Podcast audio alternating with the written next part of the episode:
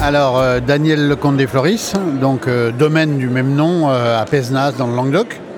Et en termes de terroir, ben, j'ai deux cuvées vraiment de, terroirs qui sont marqués par le sol et qui portent comme nom de cuvée le type de sol. Donc c'est un grenache sur des Villafranchiens. Villafranchiens, c'est un état géologique, c'est l'équivalent des galets roulés de Châteauneuf-du-Pape. Ben, ça s'appelle en fait du Villafranchien sur grenache. Et puis euh, j'ai des schistes du carbonifère. Donc la cuvée s'appelle carbonifère du coup. Et c'est une syrah sur des schistes du carbonifère. Et ça c'est vraiment du parcellaire. Et ça a quelle texture et quelle couleur? Eh ben, le, le grenache s'est fait, euh, je dirais, de façon très délicate, un peu à la bourguignonne, avec une extraction très légère et une robe très légère et très délicate.